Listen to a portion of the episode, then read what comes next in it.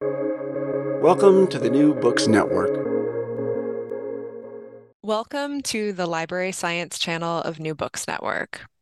My name is Jen Hoyer, and today I'm speaking with Deborah Ramsay, author of Archives of War Technology, Emotion, and History, published by Routledge in July 2023. Archives of War offers a comparative analysis of British Army unit war diaries in the two world wars to reveal the role played by previously unnoticed technolog- technologies in shaping the archival records of war.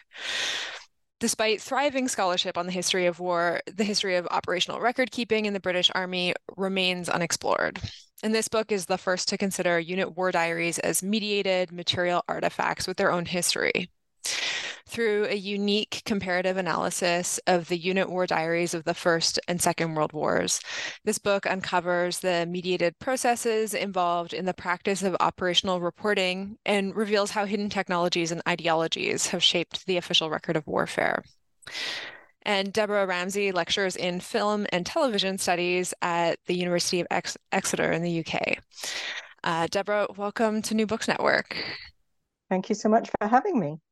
Yeah, and before we talk about your latest book, I would love if you could share a little bit with listeners about your own background, uh, where you grew up and went to university, and what brought you to your research in war and memory and media. Sure. So I was born into a military family in South Africa. Um, my grandfather and my father were both in the South African Air Force. And I grew up during apartheid era South Africa, and I think both of those things influenced what later became um, my interest in war, media, and memory. I went to a really liberal university. I went to the University of the Witwatersrand for my first degree. And, you know, growing up in a military family, that also sometimes means you're growing up in quite a conservative environment. And the Liberal University was really the first time that I had opportunity to kind of understand that the things that were happening on campus, which were then reported in the news, um, there was a massive discrepancy between those things. And for the first time, I, I started realizing, oh, the media in this country is really controlled. It's serving a particular set of interests and I think that from a, from around then on, I, I started becoming really passionate about understanding how and why media operate the way they do, whose interests they serve, especially during times of conflict when those relationships become even more important. So yeah, I think both of those things, the military family and growing up in a country where the media was controlled by the government, really um, set apart for me to have a look at media conflict and memory. Wow, yeah, that's a like a really um I guess a, a fascinating place and like cross section of um of experiences to come to this from. So then turning to this book, Archives of War. Uh, in this book, you're examining British unit war diaries from the two world wars and you ask questions about the life cycle of these so far, uh, from creation to archiving. And I'm curious about what motivated your work on this book, what gap you see it filling in the scholarship, and what questions you set out to answer with it. Okay, so the roots of this book really lay in an earlier project that I worked on along with uh, Professor Andrew Hoskins from the University of Glasgow. And we were looking at both the British Army and the National Archives to try and understand how these two institutions were coping with changes in the digital era. So that was an ethnographic study of both of those two institutions, and what links them are these records. So I started looking at the unit war diaries, and I started developing a fascination with them because not only are they kind of underrepresented in history, but they're also weirdly the foundations of a lot of history that gets written about world wars.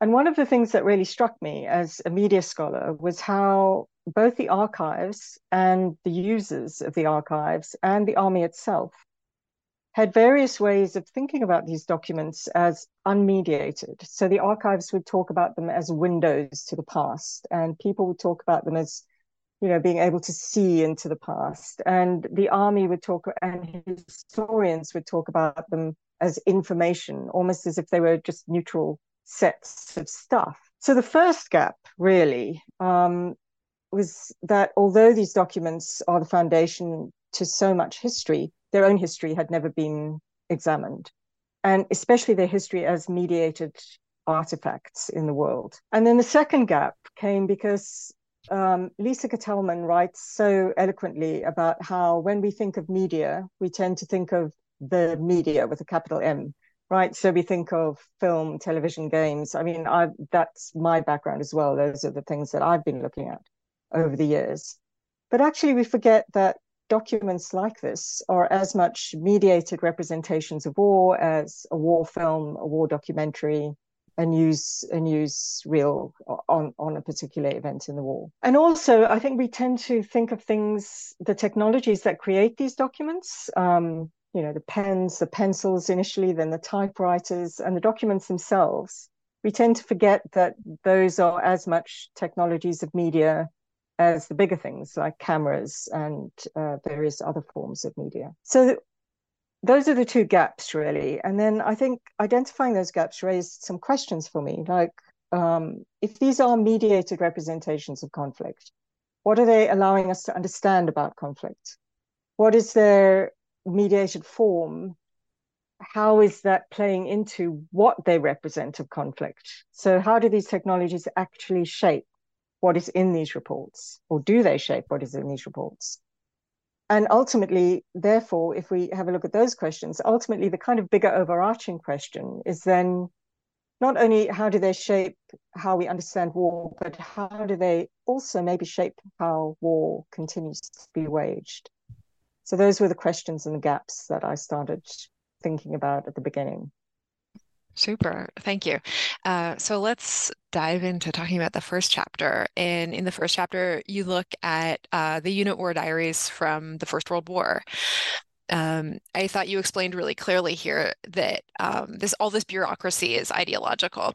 So could you start by describing those World War One records for us? What what kind of records were being kept, how they were being created, and why the army was mandating this kind of record keeping? Okay, if you don't mind, I'm going to start with the last question first. Sure. Like why, why, why that happened.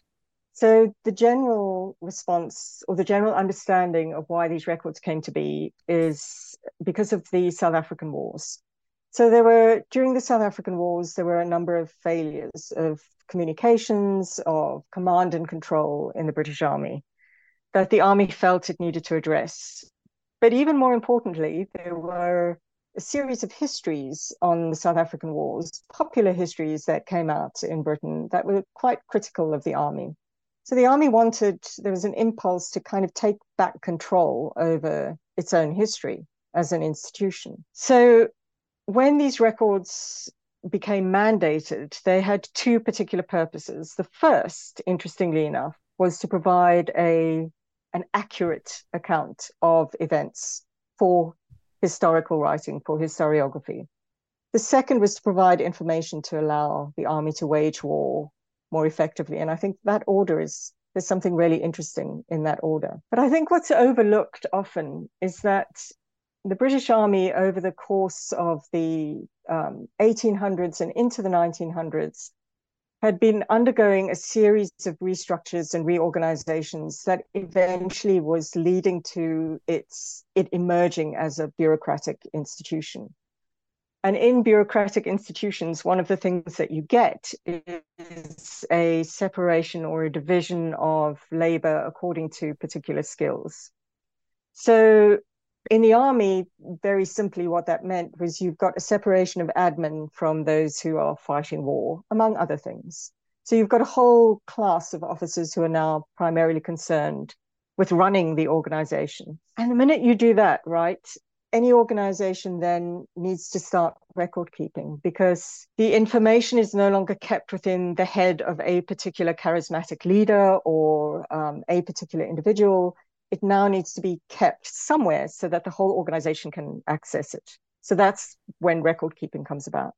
So I think that's another reason for the implementation of these records. And they are mandated through something called the Field Service Regulations or the FSR. The Army loves an acronym drove me mad when I was writing the book. They're just acronyms everywhere. Um, and initially they were called war diaries. And I, I continue to call them that through the book because that's how they are referred to in World War One and World War Two. But today we'd understand these as operational reporting or operational record keeping, as it's now known in the British Army. And what they are is they are daily, sometimes hourly accounts of events that every single unit in the British Army, right from the lowest unit all the way up to headquarters, has to keep from the moment of deployment um, until it, uh, or the moment of, from the start of hostilities at this stage until hostilities uh, stop. And they're to be filled out on a form called the Army Form C2118. Um, and that form the structure of that form really also kind of shapes what goes in them. So the one it's in three columns. The one is for time, date, and place. The middle column is for the description of events. And then the third column is to connect those events to any other documents or um, for uh, comments.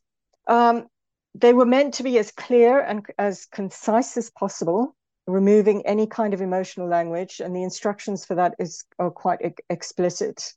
Um, and they were also meant to the instructions were for people to avoid becoming too enamored of embellishing their narratives. So they were meant to be concise.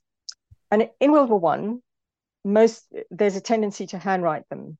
The typewriter is available, and there are typewritten uh, World War One unit war diaries but I was particularly interested in the ones that were handwritten. Super. Thank you. And I am so glad you mentioned all of these uh, detailed instructions on uh, removing emotion from how these reports are written, because uh, you do explain in this book how the, the forms were designed as neutral containers, um, but you did a lot of really rich textual analysis on how these records were also still an emotional practice in spite of the form itself. Um, so could you explain your methodology for the analysis and then explain for listeners what you discovered? Okay. Right. So firstly, the methodology. Um, I think one of the interesting things about official forms like this is that no matter what they are, they always mediate the relationship between individual and institution, right? But it's also a space in which individuality sometimes, almost against the odds, surfaces. Um, and what I was seeing in my initial pass at these documents was how that happened was through emotion. Now, emotion is a really slippery concept. It has its own history. It's not understood in the same way across time. And it's also not understood in the same way across different cultures, right? I mean, as a South African, um, for example, I'm often thought, especially in Britain, the way I talk is often sometimes assumed to be aggressive, when in actual fact, from a South African perspective, it's not. So that's one example of a kind of cultural difference, right? Um, but all of that poses real problems for researchers because how do you identify and pinpoint emotion then? And I was looking at these documents and thinking, right, so I'm thinking of emotion, but what does that actually mean? How do I pinpoint that? How do I pin that down? And one of the things I found really helpful was Monique Scheer's idea of emotion as an embodied practice.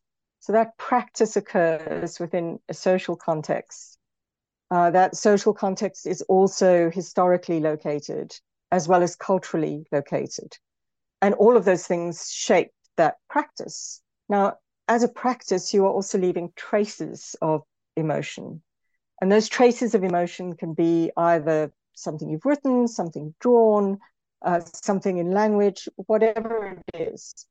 So I started thinking, right, well, what are the traces of emotion that I can can identify in these documents? Um, and I narrowed them down to three. Um, the first is through language. So, and here William Reddy's idea of emotives became really useful. So, emotives are words or phrases that evoke some kind of emotion. They don't necessarily represent exactly what the person is feeling because that's impossible to pinpoint, but they are part of an emotional uh, performance, perhaps. Um, so, emotives, the use of language. So, those we had to mark and tag manually. and then we analyzed those across the corpus using linguistic software called AntConc. The second thing was punctuation. I know that sounds really weird, but I noticed that in some instances, um, things like exclamation marks, particularly the exclamation mark, the exclamation mark at the time is also understood historically as something that should only be in florid writing. So, um, you know, um, novels that were um, part of the of pulp fiction rather than serious serious writing.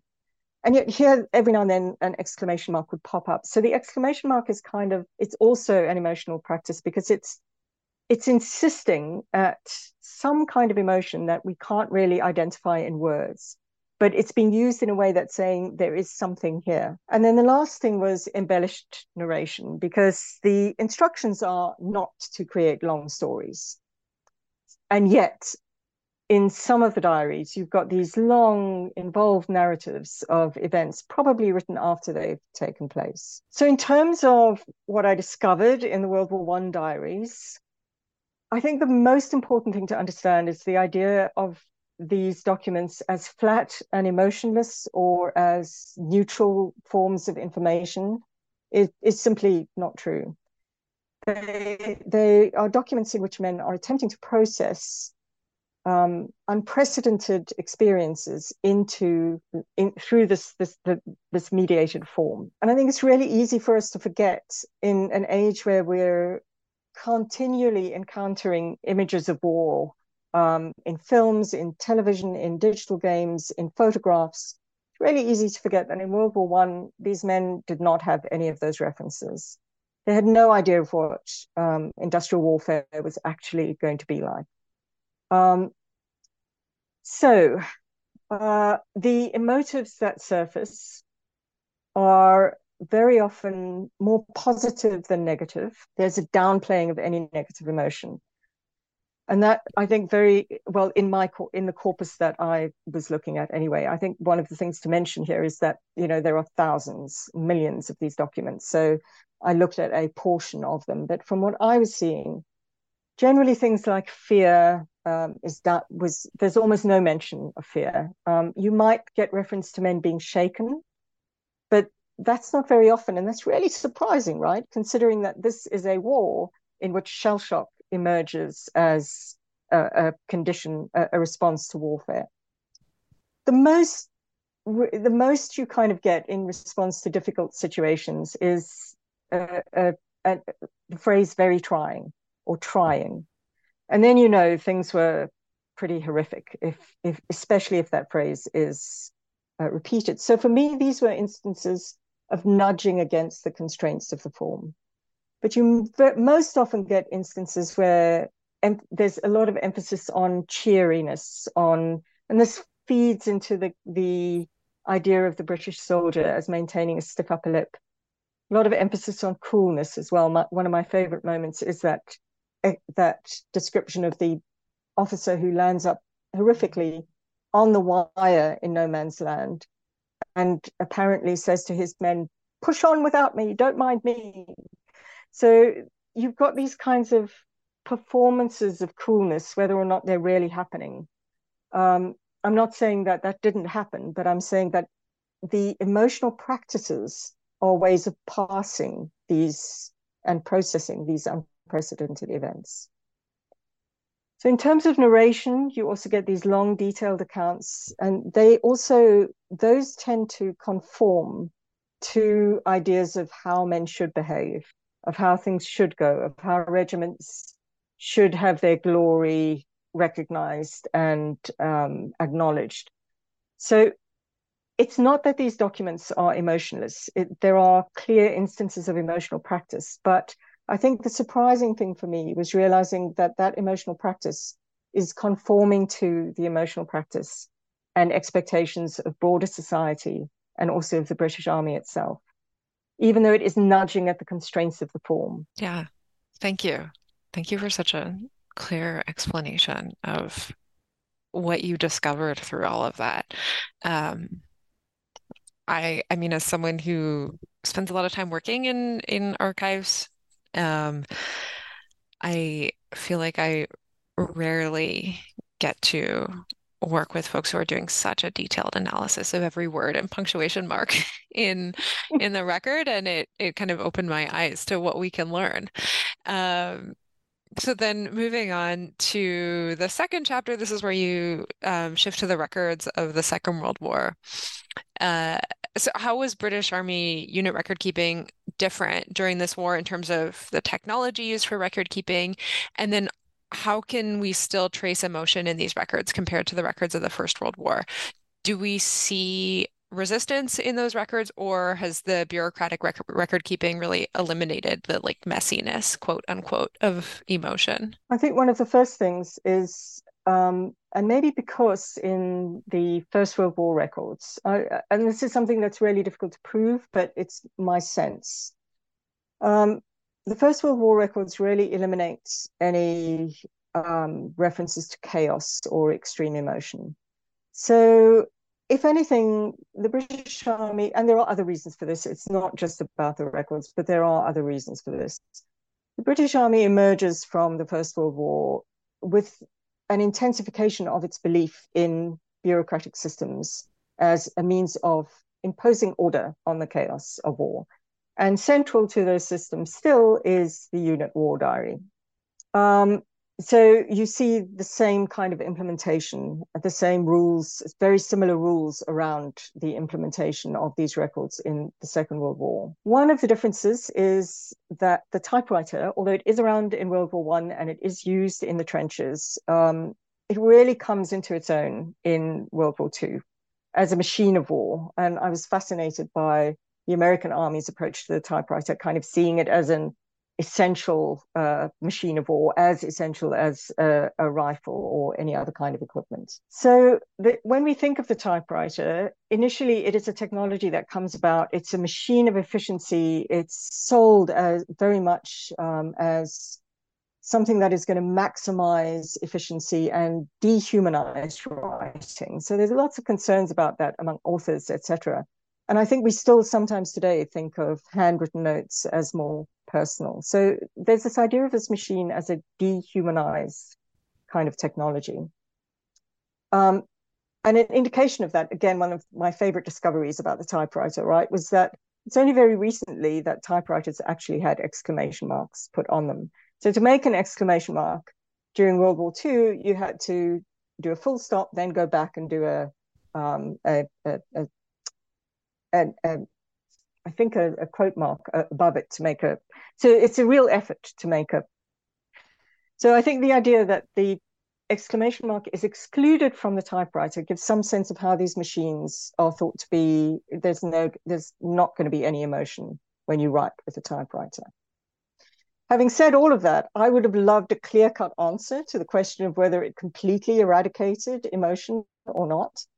I think surprisingly, one of the things that I noticed was that it really opened up, um, made room for errors. And I love errors. I love typos. I love spelling mistakes because for me, those errors really they don't make the records illegible like handwriting does in some cases but what they do is they disrupt that order that order that that mask of order that the official document tries to maintain um, and I love things like there's one there's one one writer who really struggled with spelling bivouac, and every time he typed it, bivouac would be spelled differently, and I just love that the that really suggested to me there's a person behind there that I'm seeing behind this official thing.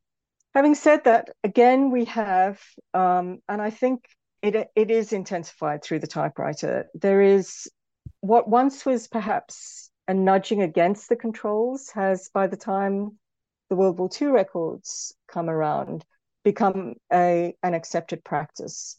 So it's accepted now that you don't say that something is chaotic. You say that there's a lot of confusion. And for me, that wasn't nudging so much at the constraints. It's part. It's now. This is how we talk about war. We again, we don't mention that men are shaken or that they are are in fear we emphasize cheeriness. All of that happens again. But at the same time, what is different is that the typewriter, of course, if you type quickly, if you're an accomplished typist, it facilitates longer reports. So what I saw in my corpus of the World War II records was a number of what we now think of as after action reports. There are some in the World War I records, but they're not as detailed as the ones in the World War II records or the ones that I saw. And what the I think in these expanded reports, again, there's much more of a sense of an emotional practice. Again, sometimes very self-consciously telling a particular version of events very self-consciously for the purposes of history. Um, there's uh, there are performances of coolness as well. There's a, a particular report of um, someone who was taken as a prisoner of war and how he responded to all of that in the report is he completely downplays the horror of the situation and performs this coolness. But my favorite, one of my favorite discoveries was an after action report, if you like, of the Welsh Guards during Operation Market Garden, quite an important moment in the war, um, in which two of them go off on a completely um, irregular search for alcohol uh, across France and various other places, and then come back to Nijmegen, where the regiment is stationed. And that, I mean, there's so much humor in that report, and it's it's written as an official report. And I think I love that because that is a real instance of pushing against the constraints. And by doing that, reminding us what those constraints are, because it really highlights the formalness of them. So, in answer to your question, I think there is an eradication of um, there is more of a bureaucratic structure happening. And I think we have to be, again, mindful of the erasure of references to chaos and fear, especially. But at the same time, just the the uh, just opening it up to having these kind of really illicit reports is also something wonderful that shouldn't be overlooked in histories, and they very often are because they're not, you know, they're not conforming to the the ideas of what we think of as ordered information. Yeah, absolutely. It like it takes a different kind of um reading lens or a different literacy for like to like catch all of yeah. these things. Yeah. Yeah, and I th- I think the other thing, thank you for saying that because I think the other thing they do is they remind us of the complexity of warfare. It's not always about horror and trauma. It can sometimes be about these weird adventures that people go on and about comradeship and other things, not just not just what the army is hoping for as information that will allow it to wage more war more effectively. Yeah, absolutely. And it's it's like so much more remarkable when things like that make it into these exactly like right. forms, these containers yeah, that yeah. have been created yeah. for bureaucracy. Yeah. Yeah. Um so speaking of containers for bureaucracy, your third chapter looks at how these records now exist in the archive. Um and so I would love if you could explain to listeners where all of these records are kept now, and then um, what the physical and digital mechanisms are for accessing them. Um, there was actually something you you wrote um, that I really appreciated. You wrote that moments that deviate from the standard controls of the production of records do more than push at the boundaries of the structure of official documentation and the systems designed to contain and preserve it. They throw the nature and purpose of the boundaries and systems into sharp relief.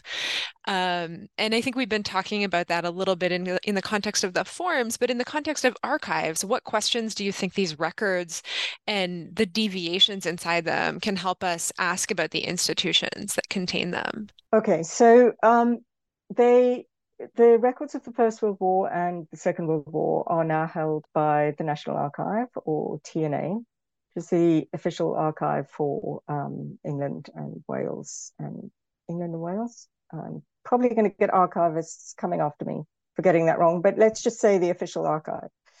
Um, and that's because of the Public Records Act that has undergone a series of changes since it was first implemented in 1838.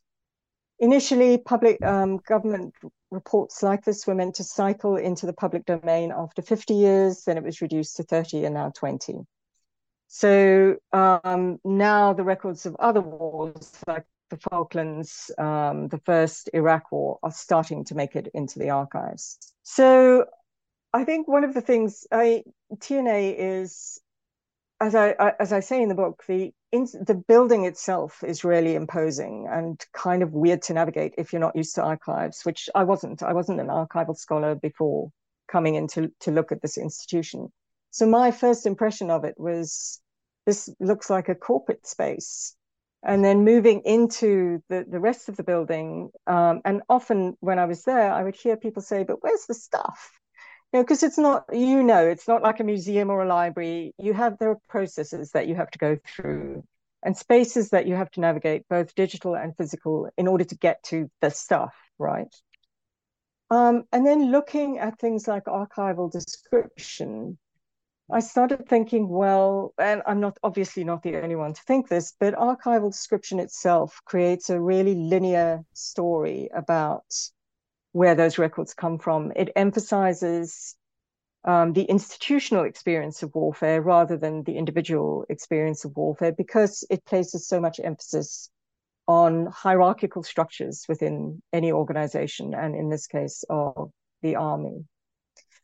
So, one of the things I was struck by was how TNA's physical and digital spaces are extremely ordered spaces. They're spaces where you have to behave in a certain way, um, where you can feel out of your depth uh, if you don't know how things work, where it's quite difficult. And I have some sympathy for TNA because it is quite difficult for them to sometimes explain to people in the age of Google that you can't just enter a search term and find a record. You you have to understand how archival description works. But at the same time, all of this stuff is kind of creating a narrative that is about order and control and linearity. And then you come to the records themselves, and they're either, well, the World War One records are digitized. So they are kind of contained in a in a, in a format that looks ordered. But they're, you know, they're masses and masses and masses of paper of, of these documents. There's no hope of actually ever mastering them or coming to terms with them unless uh, that we use some technology or there is something still to come that allows us to do that. Or there's a massive research project that allows people to do that.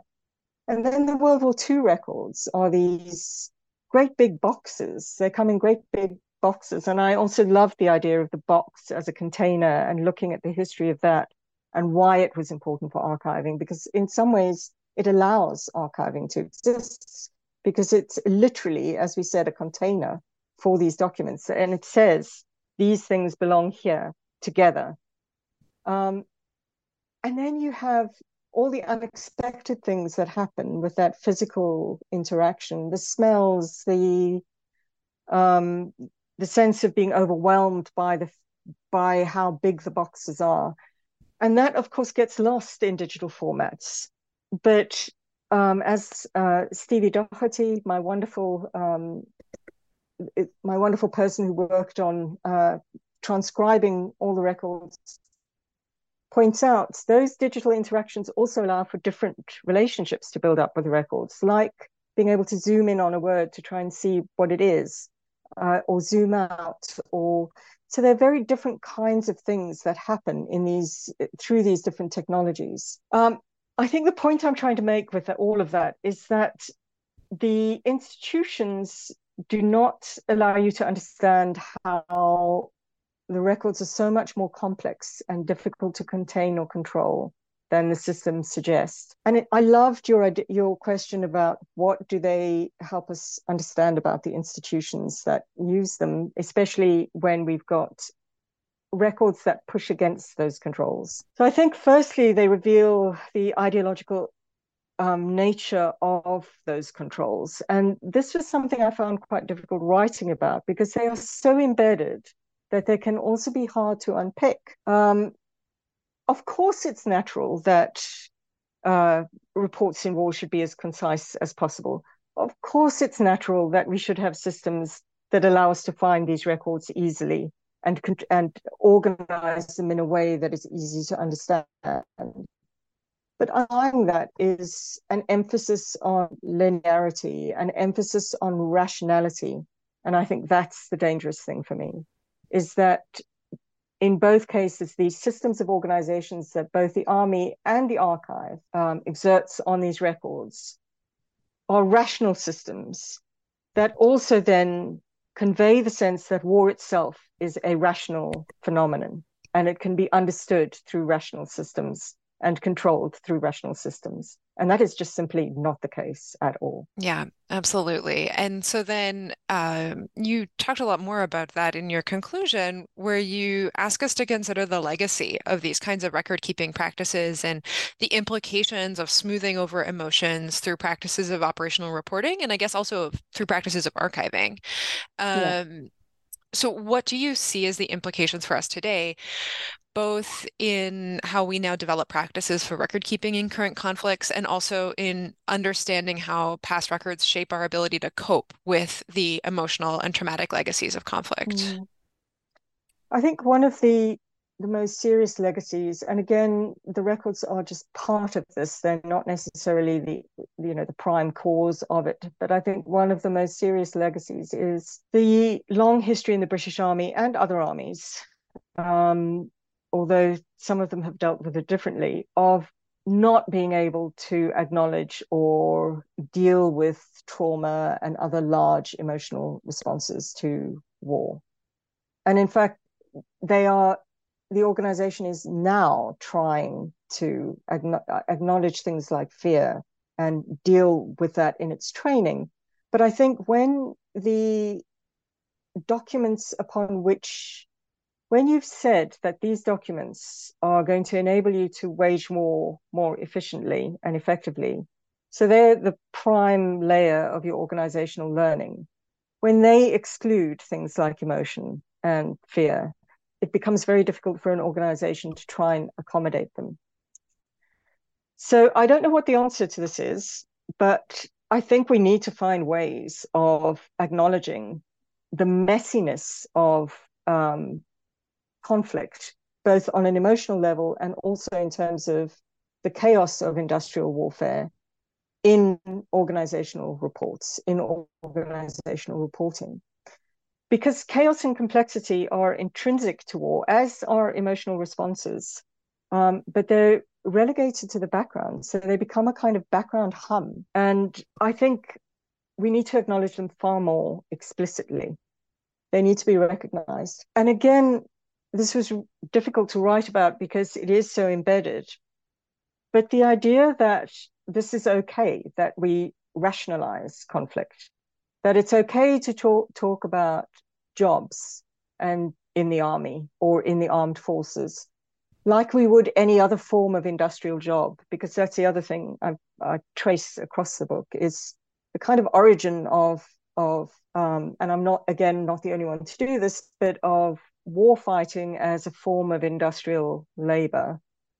Um, there's a craziness to that that I think we need to challenge. I mean, there's something insane about saying, yeah, absolutely, go and go and join a, an organization that will uh, uh, that will in, in, enforce violence or promote violence uh, against other people.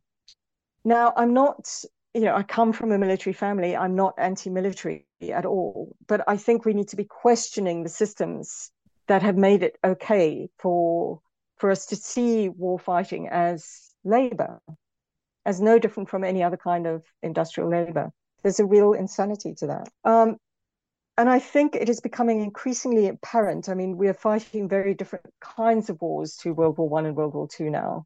Becoming increasingly apparent that soldiers have different kinds of roles and actually that a different kind of emotional labor a different form of leadership is needed in these wars so unless we start acknowledging that i think um, we're never going to be fighting wars effectively either in terms of emotion or in uh, dealing with soldiers emotion or in terms of understanding the chaos and complexity of combat. Um, so I think the downplaying of trauma and of chaos has had a huge and long lasting legacy that we are only really starting to unpick now. Yeah, absolutely.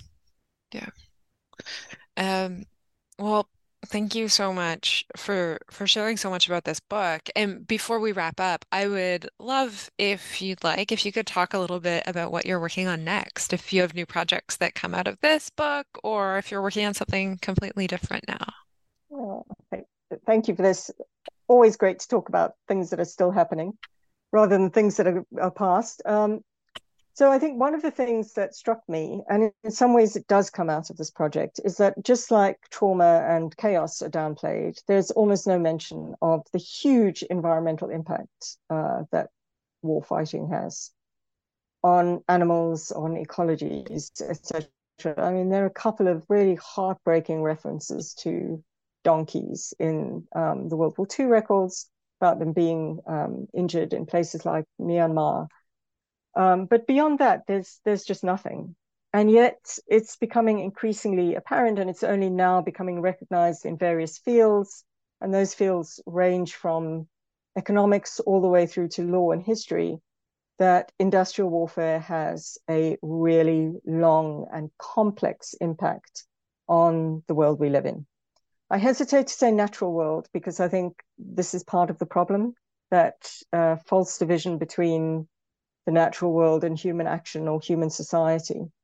So I want to look at how representations of war have not, it's not just these records, it's throughout films, again, television, digital games, how they do not acknowledge this long legacy of um, environmental impact. And that has led me to thinking about how thinking about the intersections between conflict, climate change, and media, and how these are um, playing out, not playing out in various representations. So both the historical legacy of World War One and World War Two, but also thinking about how current conflicts like the war in Ukraine, which is having huge environmental impacts, those environmental impacts are not really making it into a lot of the coverage, why that happens, and, and just making a case for the fact that we need to think much more about these legacies and also about what's happening in the present. Because as time goes on, that intersection between conflict, climate change, and media are, is just going to get more and more acute as climate change drives conflict and conflict drives climate change. And both of those things are misrepresented or represented in various forms of media. So wow, that sounds yeah, sounds amazing. Yeah, that's the overarching yeah um, thing that will, will be a series of projects hopefully coming out of those ideas. Incredible. Well, thank you. Um, Thank you so much for, for this conversation. And once again, my guest today is Debra Ramsay, author of Archives of War, published by Routledge. My name is Jen Hoyer, and you're listening to New Books Network.